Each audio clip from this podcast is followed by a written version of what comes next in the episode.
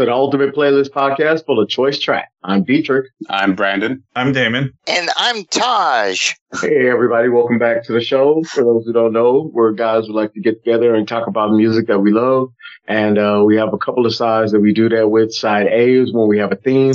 You pick tracks to go all coincide with that theme. And then side B is homework that we actually go over an album and, um, you know, talk about the album that the person chose. That was as far as our choice album. As far as choice tracks, let's uh, go ahead and drop the needle on side A. All right. So for all of y'all who were born in the 1990s, I feel sorry for y'all.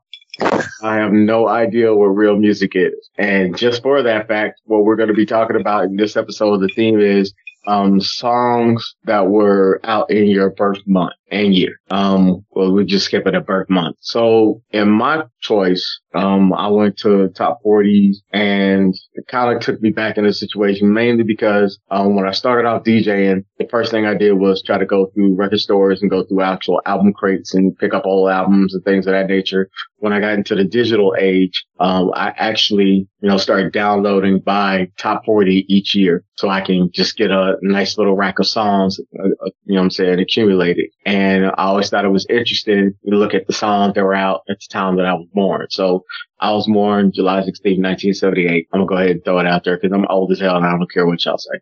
Um, and in my situation, top song that was out that year was actually funny to me because I liked the group, but I never really liked this brother that was halfway part of the group, not really part of the group at all. And it was Andy Gibb. Um, the song was called Shadow Dance.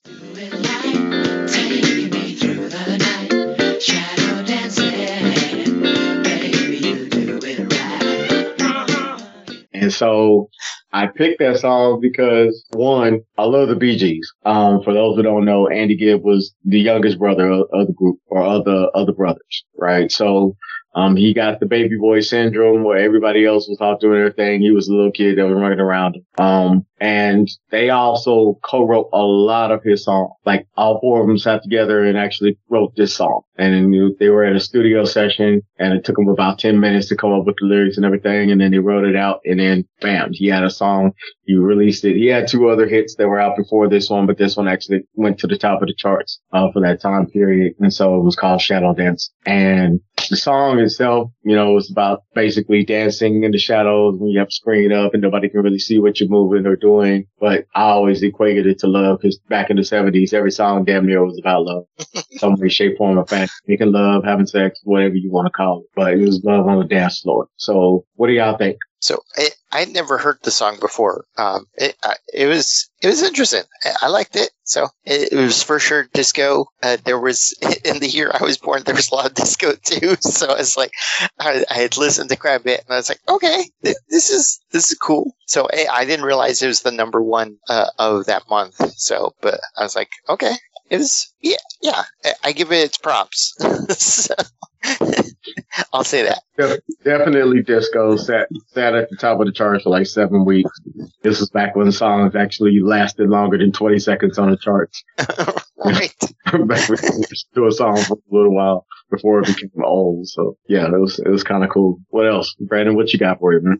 like I like Taj's response. It's like, tell me how you kind of like disco without saying that you kind of like disco. You know.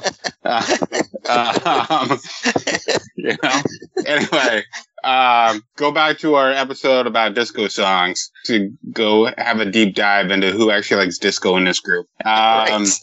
So yeah, uh, no, I, I dig the song. I definitely am familiar with him. I am more, uh, I, I, I know more songs, uh, from the Bee Gees than I do from him. But, uh, yeah, no, I, I totally dig the song. Um, I definitely came across it during, you know, some research for this, uh, this album or for this episode. And, uh, you know, I've, I've heard the song before many times. Um, I still like it. I still think it's a good song. Um, he's definitely not the Bee Gees, but it's still, it's still quality and I still enjoy it. I still like it. Um, it's got a nice groove to it. He's got a, a good voice and, uh, you know, I get down with it. It's, it's good. And, uh, and I was one of the, one of the, one of the, uh, hosts that actually likes disco. So in case you don't have time to go back and listen to the episode. Oh no, you're going to have time to go back and listen to the episode. You have And what's funny is this is always like there's, there's always one that doesn't want to be a part of the crew. Like it, everybody wants to be a lone wolf. He wants to do his own thing. Like he could have easily just fit right in and it just would have all been fine. No, he wants to do his own thing. So I always found that funny. Like you always look back, especially big families, especially if they have like a musical background. There's always that one kid that does not want to be part of the crew, no matter what. Mm. yeah, it's like the Michael Jackson of Jackson Five, right? Dude, kind of the opposite. He's like the Randy or the Tito. Tito. Oh, okay.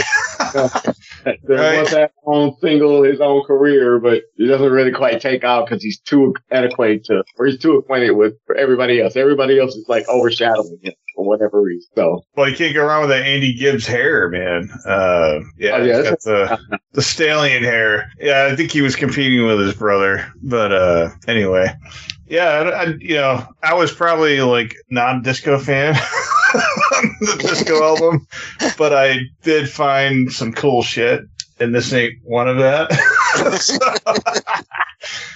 uh, so like something like Shadow Dancing is like it's a cool song. It was probably topping the charts, you know, when it was playing on the radio when it just came out, and everybody was dancing to it, and they all looked like Andy Gibb. They all had that hair and the you know the clothes. That was the style. That was that was the cool thing. And I could see some of this coming back, but like in a different way, you know. But yeah, I didn't. I. I wouldn't wouldn't sit down and listen to disco on purpose, but I might hear it in a movie or you know, soundtrack or something. And that's that's where I would see this best placed. Choice track, not for me, but I could see why it's why it's a hit. Why it was a hit. So, Deitrek, j- just ask, because I, I was going to go over this when we get to me, but did you want to cover any of the other songs that were during your birth month that you thought about doing or that you were like on there? no, No, okay. reason being is because uh, it was a lot of songs on that list that I like. Okay. And, but the main thing is, it's like, if I start picking them, then I regret the pick that I went with. Okay, gotcha. I gotcha. And, and don't get me wrong, I actually did like the song. Like, I, I heard the song probably when I was like 10. Um, first time that I heard it. And, and the reason being is because I have an aunt, um, who was like the biggest Gees fan in, in my world. So anything about the Gees, especially Andy, like she was all over it and had like all the posters and, and all the albums. And, and actually that's who got me into actual album 45s and all nine is because she had a whole collection of stuff. So just for the fact of, um, her being the biggest fan, and it kind of took me back to that time frame of being around her and listening to the records and scratching the records and she being pissed off and wouldn't talk to me for like three days. So I don't know why. Gentle touch. Gentle Yeah, you know, touch. Yeah. back then you're like, what? I just, I just moved to the next song and scratching it all up, all up shit. Oh, So, yeah, You're trying to trying to create a rap or something. I don't know. I don't know, but you know, Like I. I really wasn't even thinking about rap. I was just like, just move the needle. I didn't even think about picking it up. I just, you know, well, over to the next song. Yeah, don't like that. Move over to the next. I mean, I love the idea of a record, but why would they make something that could break so easily? Especially if you have kids. Damn it. And vinyl, vinyl was it, man. It was never Yeah. meant to be kids' hands to begin with. So Yeah. Sounds so good though. It does sound You great. know what's funny? That's one of those skills that, like, you could tell if somebody could be a doctor or not earlier on. You, you can't do that nowadays, but with a record, you could be like, if they could lift it up and put it right where the track starts, like, like Yeah. they have a promising career as a doctor. you know, You had to be a doctor. to either that or operation. Like if you were pretty good at operation, like oh, yeah, yeah, he's gonna beat somebody when he grows up. right? you could pass this doctor game, and you could be a real doctor. That's what I see in your future. Oh man, but yeah, there's there's actually one of the songs that is on that list, but that's actually like one of my one of the big songs. Okay. All right, so next up, Matt, Brandon, give me what you got for a pork chop. All right, man. So, um, you know, what's funny is that when I was looking at uh, top 40 songs in the year I was born and the month I was born, um, Shadow Dancing was still on there in the top 40. So, um, I did not pick that because that was never going to be my choice. Um,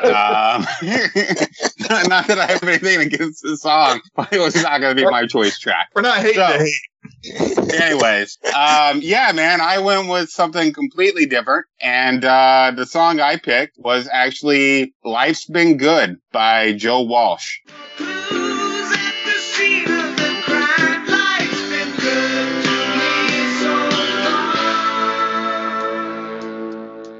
So Joe Walsh was part of the Eagles. Uh, this was a song that uh, was first on the soundtrack to a movie called FM, and then was also released on his uh, solo album. Uh, I think it was called "But Seriously, Folks." Um, the song originally was, well, at least on on the album, was over eight minutes long, but it had a radio-friendly version that was a little bit over four minutes. Uh, the song actually peaked at number twelve on the Billboard. Um, did not get to number one. It is not, you know, as popular as uh, as Shadow Dancing, uh, Dancer, whatever. Um, but uh, yeah, no. Um, the song itself, I've always liked it. I couldn't tell you when I first heard it, but I totally dig the vibe of the song. The the lyrics are very humorous. Um, it is a song about the excess and antics of being a rock star. It's a little bit semi autobiographic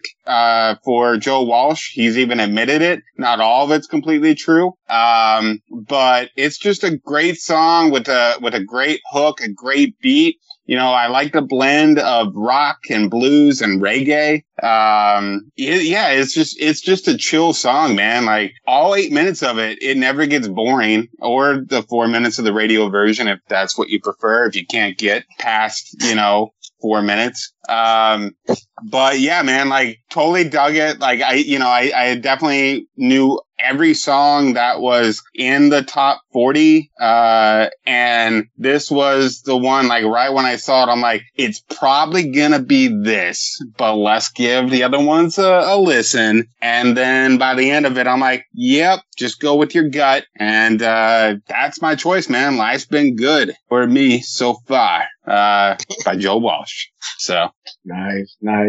I love the satire in this in this song, man. This this is so this is so much of a Joe Walsh song, only because when you listen to it, you like get the feel of where he's coming from, and it's in a joking manner. But I can totally see where some of this is actually real life. Like you got it, you bought a house, you've never seen it, but you heard it's nice. you got a Maserati, he goes 185, you lost your license, you can't drive. It's like, yeah, I can see that totally being a rock star lifestyle. You know, you, you do some of the craziest shit and then you don't really like pay any cost for it in the initial part of it. And it's like, yeah, that's what everybody thinks of when they think of a star. Like you live this exotic life and, and you have all this stuff that, you know, basically at your disposal and it's fun. He made it, he made it fun and I like it. Yeah, and it was also Joe Walsh's biggest hit as a solo artist, his biggest hit. And again, it only it only peaked to twelve, but still, great song. I I had heard the song before, so it, I I liked it. I didn't. I'm not sure that I knew exactly who the artist was, but I know I had heard the song before. Um, yeah, it was a really good song. I, the I guess I had listened to the long version because mine had the weird ending where it's like there's some wine. Or was it wine babies? And then they're just like wine. wah, wah, wah, wah. You're like, what, what is this? Like, yep, Brandon picked this. That's for sure. it's like, uh, but yeah, it, it, the the tune itself. I mean, yeah, the, the lyrics were on point, but yeah, the whole tune itself, like it, it took you for a ride, and it, I liked it. You know, the musically for for sure. So yeah, nice. Yeah, this is like this is the song for my retirement or my midlife crisis or whatever. I'm I'm Joe Walsh on this album cover. Uh, yeah, I love it. I think he's like in a swimming pool or something. His clothes on, like a dinner table behind him. Uh, he's like, ah, fuck it. I think it's it's kind of like, it, yeah, it's like the story of you know the American dream falling apart. It's kind of how I looked at it. But yeah, I've always loved the song. I've always loved the lyrics, and you know, you can hear it in bars and stuff, and wherever you hear it, you know, it's it's great. But yeah, I hope I can't relate to it too much. so why did you, what uh, what was the main draw for this again, Brandon? Like, um, I just I've always really enjoyed the the the beat, the music, Yeah. the lyrics, his voice. Um, I don't know, it's just you hear it when like it's just a song that uh, resonates and and you hear it, you don't forget it. You know, like Mhm. I think it stands out. Uh, you know, like I mean, there's a lot of songs, of course, that that were in top forty, and I I just that I think it uh it's very unique from all the other ones, especially for that era. you know, a lot of the music, some of it sounded very, very the same. Um, you know, and, and this one stands out, you know, like it's a rock song in, in, uh, in the late seventies. And, you know, that, I don't know, it's cool. I just think the song's cool. Wait, so th- I will say this that like it it stands out like lyrically like uh it stands out like uh, act naturally by the Beatles. Because you know where it's it's a song about just being like just life in general like a weird aspect of life. And and so that's why I didn't really know who the artist was but but yeah that's where you know it was that quirky lyrics where like you're just talking about your your life, you know, an aspect of life that's not normally covered, I guess. But yeah. Jet set lifestyle of a rock star. right. Yeah. So. Nice. Okay, cool. Well, I appreciate you picking that, man. That, that was a real good pick. Damon, what's up, bro? Uh, so I I uh, I like this little band called Foreigner. Um, actually, Who I that? never, what's that? I said, who are they? Oh, right. That is little band Uh, order, like they play in a cocktail hour. Like, Yeah, they're definitely not little. Um, so this was a band that uh, it's I saw them live. I didn't think I would ever see them live, but I really enjoyed the show. I thought that uh, they put on a great performance. Uh, so Mick Jones is one of the founders. Um, you got somebody from King Crimson, uh, Ian McDonald. He's uh, also like a co-founder of the band. So you, already have some talent there. They had some people come and go. They're still, I believe, they're still playing. I mean, I, I saw them not too long ago, just a few years ago, and uh, really good show. Um, I can't remember who opened for them, but uh, yeah, we were really su- pleasantly surprised. And I, I was kind of like almost thinking I was gonna like not like it, and it's you know not because it's like one of my what is one one of my mom's favorite bands, but um, yeah, they're they're definitely great live. But uh, Hot Blooded was a song that came out in '78 as a single,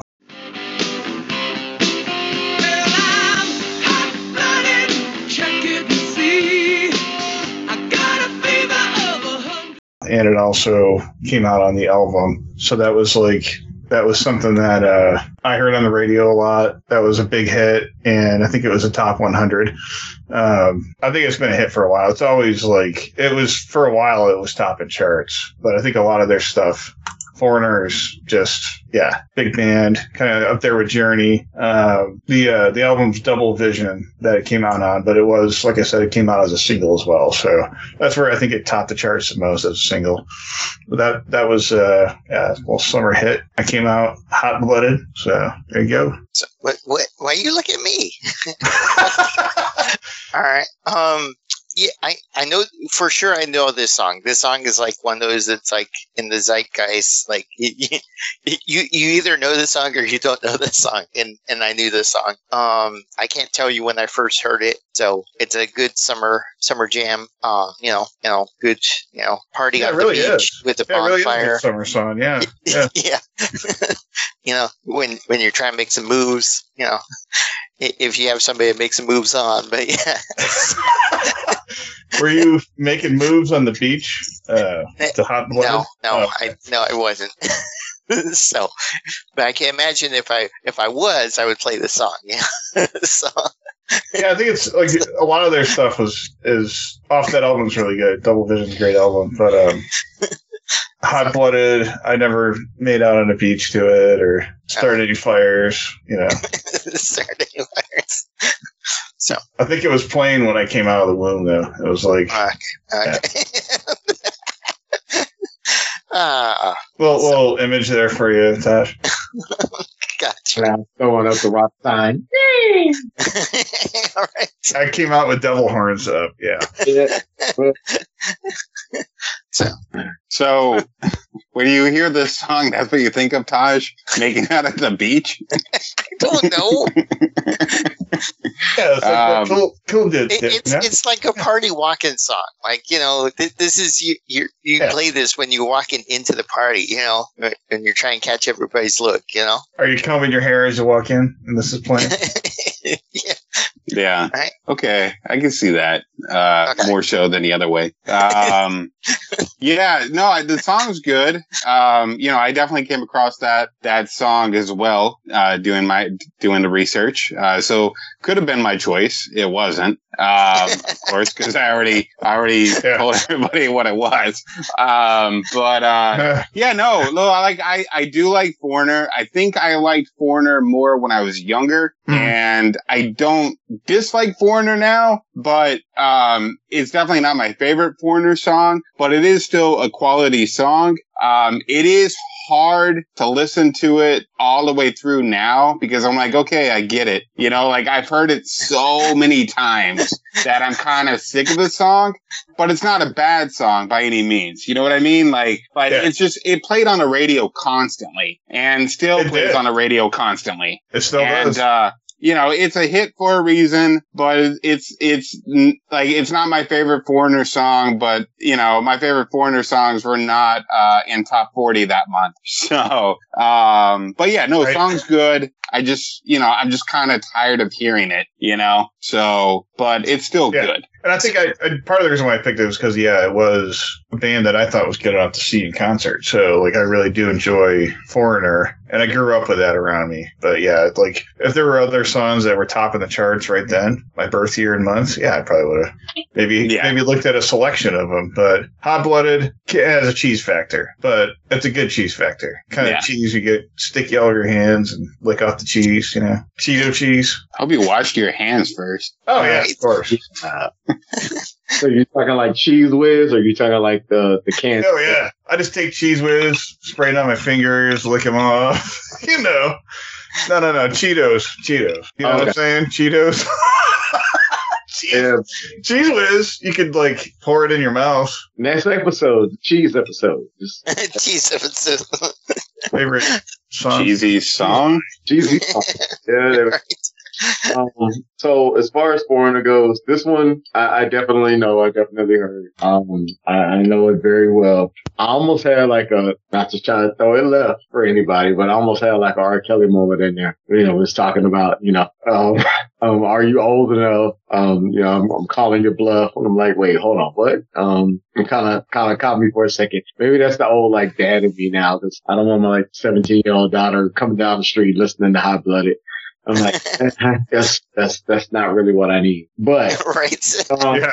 yeah, I don't need that in my life. But for me, you know, going out, I can see, you know, me banging that while I'm driving in my Trans Am T top. You know, got the got the tunes playing, getting ready to go to the beach. Um, hop out of my speedo, looking for some females, to try to, you know, drink this 12 pack of beer with me. So I, I definitely understand where that's coming from. It's It's, you know, everybody knows what you're hot and ready for. And we ain't talking low seat. Like, you know what it's about. So, um, you know, they wouldn't pick weren't Little Caesars political by any means. Um, they, they definitely, you know, try to put it out there as it is. And, you know, what you see is what you get. So I do love Foreigner for that. Um, as far as it being a good song, good pick. Yeah, definitely. I can see it as a good pick and it's a good party track as well. I, I do now have a different perspective. You threw the R. Kelly in there, and you know he's yeah. I guess he is talking about how old are you? Yeah, but you out like the seventeen year olds or something. yeah, but I mean, it's, it's, it's back in that time frame when, you know, it was, it was somewhat, That was okay, right? yeah. um, Jerry Lee Lewis style. Not as bad, but you know, just a little, you know, a little bit on Right. the edge there. I put a whole other perspective on the song. when I thought that. right. But So- yeah, So, a- anyone else get the uh, image that they could just flip the whole thing and make it cold blooded and be about how you're a cool reptile person, Or a cold blooded killer. The last thing I would have thought was like, oh yeah, it's a, I'm like a reptile fan. I like going to the zoo. well, no, Yeah. because you're a reptile. You're cool. You know, I'm cold blooded. Check and see how cool That's- I am. Yeah. Maybe like what you'd sing to your preschoolers, you know, to get them to learn about animals. Yeah. mm-mm, mm-mm. I'm not a dad, so I don't know where you're coming from, but yeah, that's cool. we are not about to put this on the kids. No, that's not going to happen. I don't think Not happening. Warner signed up for that one. Sorry. Uh, all right, I, I just check in. You know, I have. I don't know. Oh, now I see somebody make this on a commercial. all right. It's gonna be on TV somehow. It, it could be a Geico commercial. You could have little the Geico guy singing "Cold Blooded." That ain't gonna happen, dude. That's why you're. That's not how it goes, but okay. That's why you're not a record producer, Tosh. right? You know- could be. I'm just saying. But uh, yeah. All right. So, with that being said, hey Tosh, Yeah. Montage. Oh, you you want want to know my pick? Uh, Um. oh, over the side so- over. Oh wait. oh man. Um, I can't say my pick. Yes, you can say your pick this time. All right, all right. So I, I kind of feel like I need to justify my pick, but maybe maybe I don't. So suffice it to say, I I listened to all forty songs. Um, half of the bands I didn't know, half of the songs I didn't know on my birth month. So, um, but there were some big ones on there that I skipped. So th- there was a, you know, there was an Aerosmith song I could have done. There was a Boston song. Um, there was an ELO song and a Queen song. Um, you know, uh, Bee So Gees. checked did you pass all the good stuff then and went to something else? Yeah, I, I passed, pretty much I did. I passed all the good stuff. Put Um, bottom of the list. right. They, well, they were yeah, they were near the bottom. That's for sure. So that they weren't at the near the top. Uh, one thing just it, it, that I'm going to say in passing because it was it was number seven. So I looked up top forty the week of my birth. So I was born um, in December of 2000, uh, 1976. So th- there was an actual list for like top 40 ending the week of that I was born. So that's what I went off of. Um, just a funny, funny passing of people that know me. Uh, number seven was an Elton John song called uh, "Sorry Seems to Be the Hardest Word." Uh, that's totally not me. so. If anybody knows me, you know what I mean by that. Um, so, um, so number one, the week I was born was a Rod Stewart song. I went with number two, and part of why I went for number two is going to be because Brandon's going to groan on this. It's like groan on this because it's going to be like, really, your favorite song just came out like so many years ago. When I first heard the song, I heard it in Marvel's Infinity War. okay, and so that's where I heard this song. And then when I heard it on my list, I was like, oh shit, it's that song. And I was like, so Parva is like, it's a jamming song. Parva is because I'm a Marvel fanboy.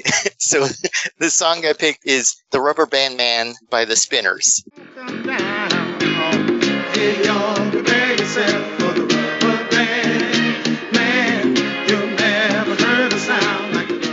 So, and that song, and I for for a short bit there before Brandon Smith his pick, I was like, yes, I have the longest song of this episode at seven minutes and thirty seconds. Like nobody's gonna beat me. And then Brandon comes in with an eight minute song.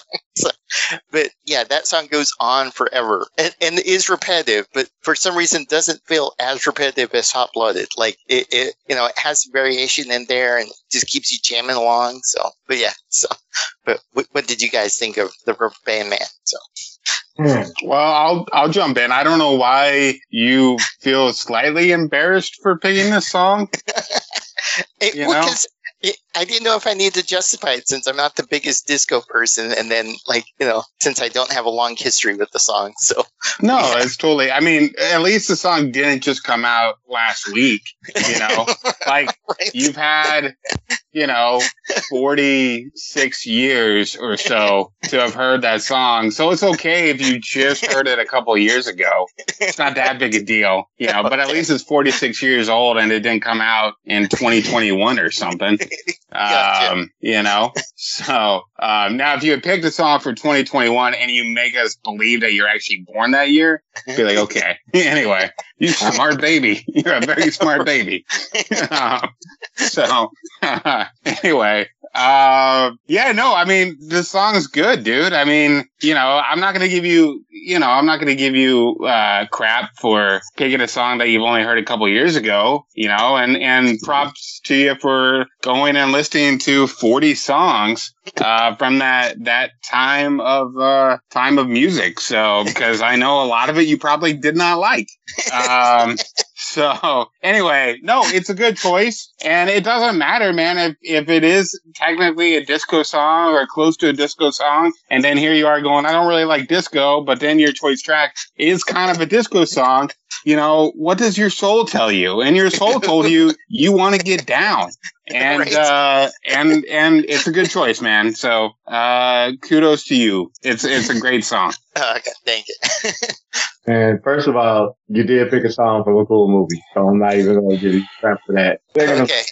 it, it, it's in the disco era, but it, it, it actually has more like a soul vibe to it. It's got Okay. a good pop. It's got a good feel to it. It- I mean, basically, uh, oh, what's the writer's name? I forgot. The one that wrote, he goes, he wrote for not only the Spinners, he wrote Linda for Sonics. Um, Linda Creed. Linda Creed was one of them. And then, um, Oh, Thorn Bell. Thorn Bell. Thornbell, Thornbell, yeah. So, um, you know, the real driver of the song was Thorn Bell because he wrote it for, believe it was like his nephew. Um, Yeah. yeah. So, because his nephew was big and was getting picked on, and so he wanted to make give him like a, a an song, um, you know, to rock down the street to and, and to feel good about himself, and you know that that really that really tells like how music can change somebody's life. Because just based on that alone, like his nephew knows that a song was written for him, and everybody is grooving to it and likes it, and you know it makes you feel good inside based on that. You know, it, it could have had an adverse effect, but I I doubt it in that situation just for that time frame and everything that was going on. So in, Right. in sense, like it actually had a good meaning behind it. You know, yeah, you may be big, but you change the fat into rubber and basically comes down and when he gets the jam, you can't stop and everybody's jamming with him and it, it's like a,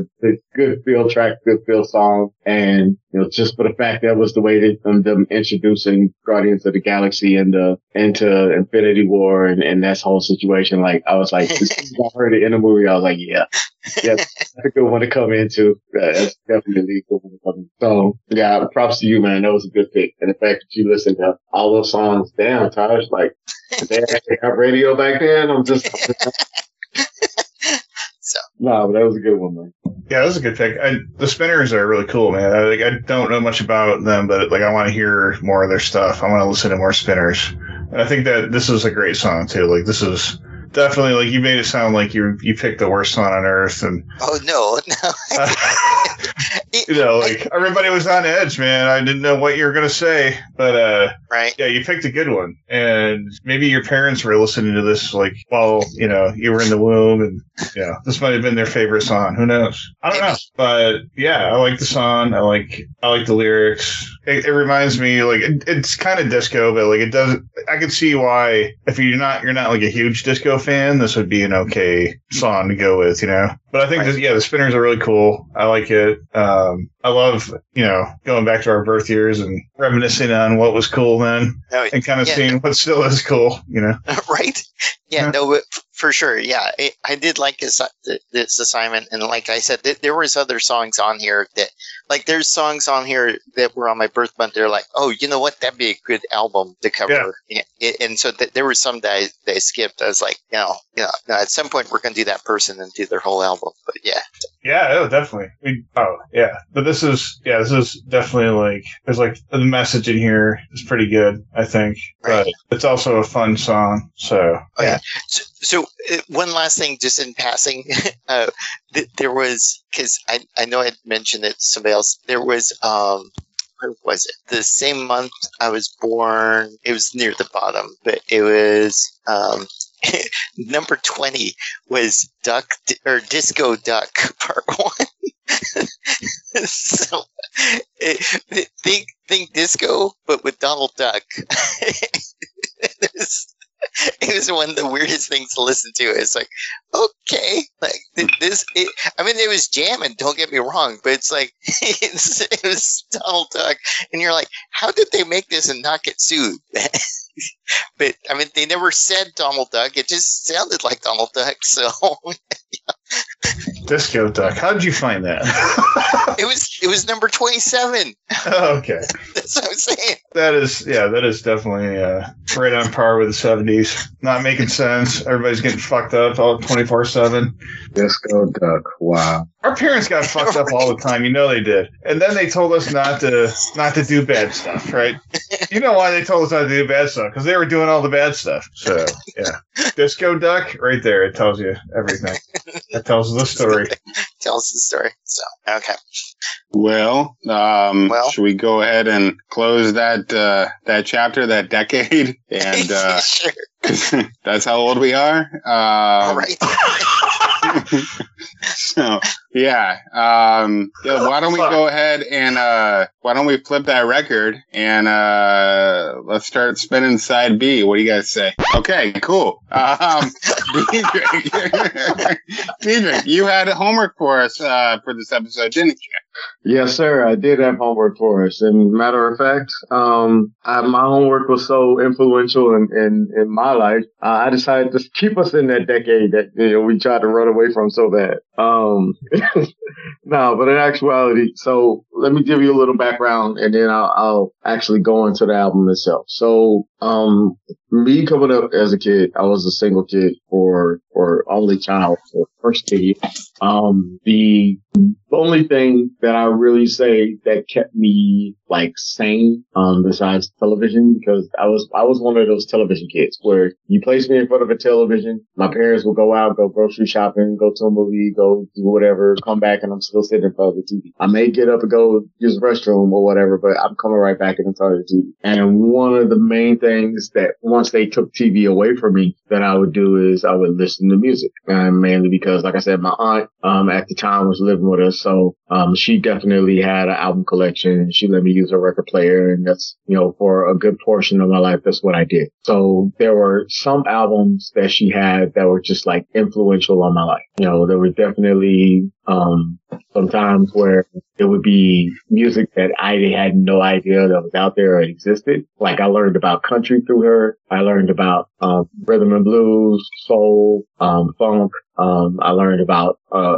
the blues itself, like so many different albums, so many different fields. And then I came across this one, and I actually learned like you can make piano into a rock song, and and and actually make a great song the way it kind of transcended rock, but it still had a rock vibe to it. And so um album was kind of influential to me because it actually made me pick up instruments and start trying to learn how to play stuff. So here I am not having a single music lesson, but trying to learn how to play piano and hit the right note that I heard in the song. Um, whether it was on piano, um, that my grandmother had, she had a stand-up piano, or whether it was on guitar. Uh, there were actually a couple of acoustic guitars in the house that my dad used to play. I was actually trying to be part of a, a funk band back in the day. So it was, it was always something, some kind of music instrument or some kind of music like education around me. And so this album really, really took to me because that was one of the first things that I learned how to do was try to play this one song that actually happened to be on that top 40 chart back in 1978 and was going to be my original pick. But I wanted to save it because it was actually my favorite song on this album. And so the album that I'm talking about is uh from 1977. It came out the fall of 77 and that was uh Billy Joel's The Stranger. And um that was to me one of his best studio albums, so to speak. And, you know, he's got a lot of live songs, a lot of a lot of great albums that have come out and you know, to me one of the influential artists that have come out in in, in a long time. And I'm not going to put him in my top 5, but he's damn sure in my top 10 just cuz and I'm just putting that out there. So if anybody hates, you know, shame on you. Go go eat a peanut butter jelly sandwich and hope you know you on it. Um, so I know that, you know, the album, uh, actually, so let's put it this way. So I know that it was released, um, you know, like I said, fall of 77, or no, let's say, yeah, about the fall of 77. And I know that, you know, you had George Martin on there. Yeah. Um, he was, uh, also played with Paul Simon. You know, he actually had a couple of hits on there, but the main song that was on there that really touched me was Only the Good Die Young. Um, that actually, you know, rose up to the 24th and then came back down and it was number 37 on the top 40 of that 78 year. Um, as far as, you know, I'm not even going to go over the Grammy Awards. I'm not even going to go over all of his background. Um, but I, I know that, you know, that particular album itself really played to me because he actually told the story throughout the album. And we can get into the fix of what the story is. I'm not going to talk the whole thing because I want us to be able to, to discuss what each person got from it. But I'm just throwing it out there as the fact of that was one of my influential albums that actually like involved me into music and trying to play music myself. To this day, I can pick up a guitar, play a couple of licks. Um, piano, I'm actually pretty good at, and that's what got me into producing. But for the most part, you know, between him, Stevie Wonder, and um, Herbie Hancock, that's what got me involved in producing all together. So I, I definitely, you know, have a, a good understanding of, of this album and the keys and the instrumentation and the note structure and, and how he actually conveyed his music and, and especially in this album itself, because it doesn't sound like all rock. It's got funk value in it. It's got, um, like blues value in it. It's got, um, key notes of, of storytelling within it. And it's got slow ballads within it that actually make you want to look and listen and, and understand exactly where he's coming from within. you get the feel from it and it touches keys and it touches his soul. And that's why I like this album. So keep it short. Um, not going to get into the semantics of it, but tell me what y'all think. Who wants to go first? All right, I'll go. Okay. Um, man. Uh, so okay, I gotta be. I, I kind of have two personal stories. One, so the way I first met Billy Joel was, um, I want to say I had bought uh, Fields of Gold and Stormfront. I bought those two albums, and I I loved Stormfront. And then it took me a while to go back a couple of years and, and pick up Billy Joel's greatest hits. And it's crazy because you know, was it like six? Want to say, yeah, six of these songs are on his greatest hits. Like, and so what I enjoyed about listening to this album was like listening to the songs that for some reason didn't make his greatest hits, but were like, you know, these are really good songs. And those mainly are, are Vienna, uh, Get It Right the First Time and Everybody Has a Dream. Like, it was, I, I enjoyed like listening to those songs in with the album in the entirety. And then I went back and listened to them separately. And, and you're like, you know, yeah, th- this album is amazing. Cause like I said, most, most of it are all his hits. Um, Scenes from an Italian Restaurant is probably going to have to be my pick. Moving Out is really great, but like all of them are just smashing jams. Um, so the, the, the, the other quick personal story I was just going to mention real quick. So I know uh, Damon likes to talk about how he almost how he saw people live, right? So I'm going to mention again, like I normally do, the brief stint of where I lived in Chicago. Uh, I worked at Broadway in Chicago. Okay, they did Broadway shows. There was a Broadway show called Moving Out. It was supposed to be all the songs sung by Billy Joel, and it was pretty much a musical dance routine. So there wasn't any like voice acting. It was just like he played the music and they did dance numbers. The thing was, it was going to debut there in Chicago. The week that it was going to come out, he went into rehab. So I didn't get to see Bo- Billy Joel live. Like, I was so pissed. I was like, I get to see Billy Joel live, like at work. You know, I don't have to pay for it. I get to probably see him a couple times. And then he goes into rehab. so, but the show itself was good. So, and he came out rehab and then, you know, so, you know, props to him. But, but yeah, I almost got to see him live, which I have yet to, to see Billy Joel live. So. I'll let somebody else take over. All right, Damon, what you got, man? Okay, yeah. So I, I I have seen Billy Joel live. Sorry. I knew it was. I knew it was. I thought it was gonna- Um, yeah, I knew it was coming. yeah, great live show. But I did see. I also saw a off Broadway show called Moving Out. So I saw that too. But uh, yeah, but he wasn't there though. It was um it was off Broadway, so it was it was really good. But it made me want to see Billy Joel live, and uh, it wasn't for you know years, but it was a great show. Opened by Twenty One Pilots, uh, so it was kind of more recent. But um, yeah, that was that was definitely something that was like it took me back in time. And I'm from New York. My wife's from Long Island. He's a Long Island boy, so that's that's kind of like really cool roots. Um, yeah, he's a New York City guy, all that. But uh, yeah, that's that's my kind of music, man. Um, so when I heard that, heard our you know our homework, I was like, oh well, this is you, you don't have to twist my arm, you know. But uh, I could listen to all Billy Joel albums and be fine with it. But uh, The Stranger's awesome. Vienna is my pick. Vienna kind of is like I'd say timeless in a way that I feel like everybody's always feeling like they have to they have to accomplish something in life, but then you just need you just need to stop, think about what you're doing, kick back a little bit, and realize that you know it ain't forever, but you also have time to relax a little bit too. So that's and that's what I'm always struggling with. Uh, yeah, so that's why I like that song a lot. I like the whole album, of course. Relate to a lot of their song his songs. Um, but uh, yeah, Billy Joel, great live performance. He talks a lot about you know his stories, and I've heard him in interviews and stuff. And he's he's said that he's not really a good like a good vocalist, but he just kind of he kind of fell into what he was doing, and then it it just sort of happened, and then he you know stuff started coming his way, and he of course worked for it. But uh, yeah, I like I like those stories. Someone as iconic and awesome as Billy Joel didn't even really mean to do that. so that's what's like so cool about it. Um, yeah, I mean, I can I could hang with him for sure. Those natural talent. Yeah, yeah, sucks. It sucks when you're a natural talent and everybody loves you and adores you you're like, y'all really like that shit? yeah. He's like, I don't even think I like it, but cool. All right. Yeah, no, that's that, he's a, he's a great a great person. Um, I guess I did sort of like hear I've heard about his like re, the rehab stuff that he's gone through, but um, I mean he's like living life, man.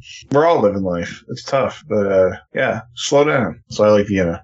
Cool, cool. Brandon, hit me with it. What you got, man? Yeah, so you know, my introduction to Billy Joel, I mean, it's it was definitely in the '80s for sure. You know, like like Uptown Girl and and stuff like that. Um, and and I do remember having the Greatest Hits Volume One and Two uh, on CD at some point. I think my first album that I owned that was Billy Joel was Stormfront. Uh, that was one of the cassettes that I had. Um, you know, I didn't have a lot of cassettes, but that was one that I did have. And then one of the first CDs I remember ever getting was actually River of Dreams, which was 1993. Um, and then, you know, then I got the Greatest Hits Volume 1 and 2 at some point. Um, and, you know, I think that was my real first introduction to older Billy Joel. You know, like the Billy Joel that I knew was definitely the 80s stuff. You know, like I was saying just a, a bit ago, like with Uptown Girl, you know, most of the songs that are on the Greatest Hits Volume 2, right? Because most of that was probably 80s stuff on the Volume 2. Um,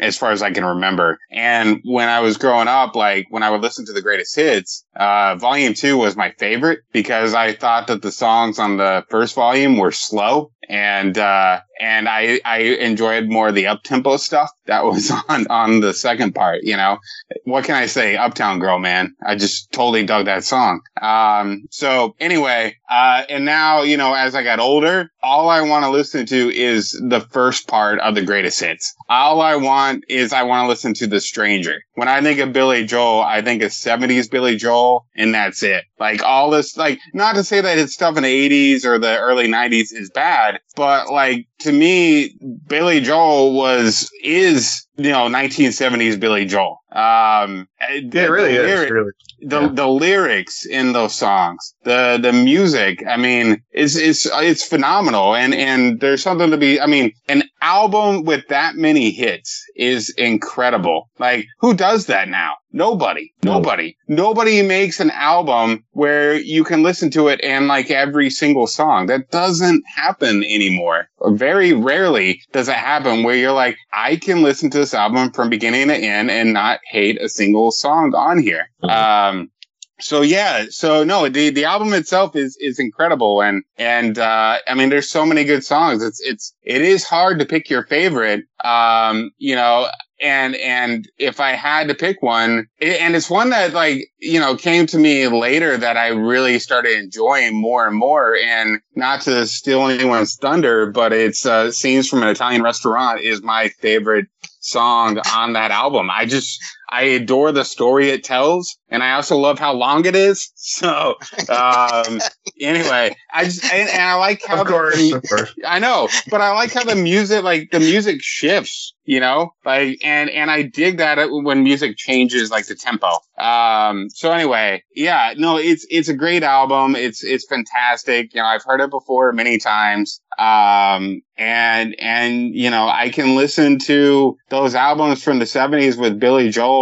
over and over again with, you know, under a, a, abandonment. Like I just, if I'm saying that right. Um, yeah, I just I totally dig that that era, 1970s Billy Joel, man. Um, I don't think I'll be revisiting River of Dreams maybe ever again, but I will. Ooh, don't, don't, don't say that. Come on now. No, no, I'm not saying it's bad, but like if I if if you had to like pick one Billy Joel album to bring to a desert island, you know, you're hard. You, you'd be hard pressed to to not bring the stranger with you.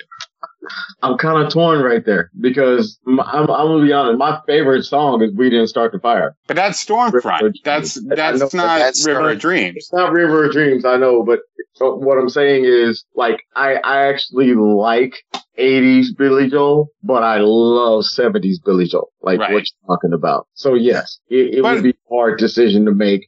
But maybe, eh, Well, but I would say maybe it's it's kind of similar to like okay, Beatles are better than Billy Joel for me anyway. But what I will say is like it'd be hard for me to say like Billy like the Beatles had bad music. The Beatles never had bad music. But if I had to pick the Beatles, I'm gonna pick later Beatles than I am early Beatles. So I'm not saying like I'm not saying what Billy Joel did later is bad. I just prefer now as an adult, I prefer the stuff he was doing in the 70s. Like I it resonates more with me. I I get that person more. Yeah. Like I understand him as a person in the 1970s. it was more actual, like, classic music and, and, and songwriting and material and, and it's everything that you can grasp onto now where, where it was earlier, you couldn't really get it. So it was easier to jump to 80s Billy Joel. Yeah. Because Yeah, and Ivy and hippie and and and and, and more uh, more jingly than it was, you know, in the seventies. So I understand. Well, it's it's a great gateway. I mean, like if you're a kid growing up in the '80s, you know, like you like that upbeat tempo stuff, you Mhm. know, and and like if you like it that much, you know, then hopefully, you know, that musician did his work, and you're gonna go want to hear- hear his hear his earlier stuff, and he did that, you know, and and I think that is definitely his best work for sure. But I didn't always feel that way. I think I, you know, I felt that way when I got in my 20s, and you know, I could see where he's coming from. The perspective made a lot more sense. Mhm. Yeah, yeah. So, so my, my track off of Stormfront is Downeaster Alexa, which has a lot of similarities to The Stranger, I think. Yeah. It feels like. So, Yeah, it does. It does. Yeah. Okay. but, yeah. Cool. So- Yeah. So I do I do have a random side question for you guys. Okay. Um, so it, and and maybe I didn't know this because I, I looked it up here, but okay. And it, maybe this never happened to you, but when you were way younger, did you ever confuse Billy Joel and Bruce Springsteen? No. Okay. All right. Yeah, the boss is his own I- thing, I- Yeah, but how does the boss get the name the boss, okay, but Todd. Billy I Joel expected only gets the name of the Piano Man? I mean, it makes sense, I mean, but they're like both Billy Joel really didn't get a title like Bruce Springsteen did, and they're both from the same era. I mean, he's got a lot of titles, but I mean, uh, Piano Man is like he's the Piano Man. Nobody else is the Piano Man. That's pretty good. I think. Wait, wait, I mean, I didn't know that that was his title. I mean, everybody knows the boss's title a lot more than I feel they know Billy Joel's title as the Piano Man. I could kind of see where you're coming from, and, and this is where I'm gonna compare it to. Because when you say the piano man, I get like back then I would get crisscrossed between Billy Joel and Elton John because Okay. go up and play piano. And so, you know, if you didn't really know your touch of music, you would kind of like confuse the two just by name itself. Not by looks. We're not Right. by oh yeah. No, I look- strictly strictly by you know song choices and both of them being specialized in piano like i could see that um in that type of scenario like i got confused between uh bruce springsteen and uh, what's his name? Rick Springfield. I can't even remember his name now because I tried to, okay. Rick Springfield is a guy. Yeah, yeah, yeah. I know you know. yeah, yeah, I tried. I always got confused between those two because you know they they had that kind of music in that type of situation, or or Bruce Springsteen and, and John Cougar Mellencamp, Okay. just based on you know the feel of the music, whether it was you know Yeah, all the instrumentation that was brought into it, or you know all the stuff that you wouldn't normally hear in another rock song. So I can see fusion would come into play. I'm not going to confuse those two that you're talking about, but I, I, I, Gotcha. I have an understanding of where you where you're coming from. Okay. Gotcha. All right.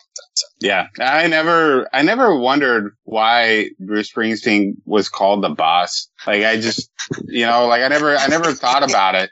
he's But I guess, boss. like, he's the boss because he's like the band leader, baby, of the, you know, of the E Street Band. I, or just because he's, you know, awesome. I, I don't know. You, you just went with it. I got you. I just went with it. Like, they're like, that's the boss. You got it. you know? They're like Jersey boys, right? Is it Jersey that Bruce is He- from? Yeah, he's Jersey. He's Jersey. Yeah. So like that's a I think it's a New Jersey thing. I really do think it's kind of like a it's a lingo. Like it's it's it's it's all the E Street man talk, and you know he became the boss because they're like a family, but he's like he's like a cult leader too. So yeah, he's the boss, you know. Cult, cult leader. Or he's like uh, the mafia, the head of the mafia. They're eating some Italian food. Maybe they eat a lot of Italian food. I don't know. But he's the boss. He's the boss, eh? Boss. He's the best. Hey, boss. You know who's also the boss? Tony Danza. Yeah. I was about to say, I was literally about to go. the boss? Very true. Very Or was it Angela? Nah, it was always Tony Danza. Probably Angela. She's the one that paid him, but at the end, she's the one that, uh, yeah. She's the boss. Anyway, all right. um, anything else we want to add about Billy Joel or I guess Bruce Springsteen or Tony Danza? I mean, let's Yeah, let's pull our Come reality out of Taj's brain for a second. Remember that Billy Joel is awesome, That's Yeah. right. and yeah, anything from Billy Joel is great. Listen to any of his albums, and uh, I love I love this pick for sure. So Yeah. thank Well, you you- for doing that. Great. I don't mind showing my age. That's what I'm saying. It's like a So- fine wine or a cheese, right? Yeah. Right. So, Damon, um, you have some homework for us for next time. Uh, you got, uh, yeah, you, you, uh, you have something. You this your choice better be good. I got to top. I got to top Billy Joel, the boss. Uh, any of those other guys out there. Um, so Forget about it. Yeah, forget about it, man. Yeah. So my okay, are we going? Are we jumping into this? All right, we're doing Yeah. this. Yep. Um, I, I haven't seen these guys live, and it, this is a band I would love to see live, but I have to travel for it. I know I do because I'm not going to see them here in Austin. I they might have come through. Um, you but too. what's that? No, I was, I was joking. U2. Oh, son of a gun. Yeah. Well, you actually guessed it. Uh, I can't believe you guessed, but that is so strange, Taj. Wow. Do you have like some kind of like mental? I really guessed it. Nah, I'm- you, you kind of gave it away when you said you had to go see them because they're not going to come here. I'm like, Right. Not too fans that are too big for Austin, but yeah, that's, Yeah, that's one of the bands that's kind of big. They might, they might have come through here. I just, I, I can't remember. Maybe I was too broke to go see him. I don't know. But uh, that's yeah, that's the one thing I have a problem with is not being able to afford to see your favorite band. But uh, you know, um, so yeah, so Taj laid it out for y'all. U2 is the band. Sorry. We're connected somehow. I don't know. Um, so when I was growing up, I had uh, been introduced to a lot of a lot of different music. I think that I was introduced to like YouTube music when I was introduced to like the Wu Tang Clan and other bands that were just like out of my realm. Like I didn't know what music was, and my older brother had introduced me to a lot of stuff. My dad had a lot of records they had passed down. Um, I do have U2's Joshua Tree on vinyl, which I listened to over and over and over again in high school. That was one of my favorite albums. Um, and uh, this comes after all that. This is U2 in their well, I I could say later years, but they're still hitting it hard. And I mean, they've been around for a pretty long time. Um, so this band is Achtung Baby. It's a little different from some of their other stuff, but I love the beats in this this album. Um, it's kind of got like uh, their older feel mixed with some 80s, but it's got like just great instrumental. It's one of their studio albums that just I think is one of the best. And um, I hope you all enjoy listening to this. I, I think there's it's just a hit after hit. So so yeah, that's my pick. U2, Octune Baby. Oh, Achtung with an A. Got. Octune, yeah, Octune, Octune, Achtung. Okay. Octune. It's one of the one of the first CDs I also ever owned. I also have it on CD, and it was one of my yeah. I actually bought it Yes. again. It was a cardboard CD. Yes, it was. Yep. Oh, I love those too because you open them up and there's so much inside the cover and like it's it's very 80s looking, but it's like cool montagey or collagey. Yeah, it looks like a collage, not montage, but collage. Um, yeah. Well, Okay. gosh. Thanks. All right. I have Man, not yeah. heard this album before, so Oh, you're in for a treat. Okay. Yeah, you're in for a real treat. Now I got Mysterious Ways running through my head right now. Thanks, Brad. Yeah. yeah, I think I already know my favorite hit, so it's gonna be awesome. I, I'm so mad that I haven't seen them live though because I I I wanted to and they did come kind of close, but it, I would have had to go still like a few hours, and I think the tickets were outrageous, and um, then they sold out real quick, and then and then scalpers hit. That's the worst thing about trying to see your favorite band is when it gets resold legally through the damn venue. So yeah, right. I got my gripes of that for sure, but. We'll, we'll see him in Norway. Let's let's make a trip. right. Yeah, as Billy Joel says, you know, you, you know, you only you only live once. Right. So, Y'all know. I'm sure he said that somewhere. That's it. That's that's definitely his message in Vienna, though. And I think that I'm going to take that and I'm going to go see U2 somewhere for about five thousand dollars. I'm sure you can pay that much. Shit, it's See probably U2. sitting right about now. We'll see geek and everything else involved, but hey, it is what it is. It's U2. Right. Right. Yeah. Industry shit. Yeah, yeah. All right. Well, this has been Choice Trackz. You can find us on our website of choicetrackz.com or email us at choicetrackz at gmail.com. And that's with a Z. So uh, please subscribe and listen to all past and future episodes. Let's go ahead and sign out. I've been Taj. I'm the boss. I'm, Oh wait, sorry. I'm Tony Danza.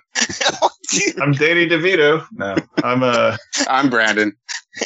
I guess I'm, eh, I guess I'm Damon. Uh, I'm a piano man. Yeah, take that back. I'm, I'm Alyssa Milano. No, wait, I'm I'm Deitrek. And uh, Well, it- we're gonna pick up the needle, but you keep spinning those choice tracks. In stereo.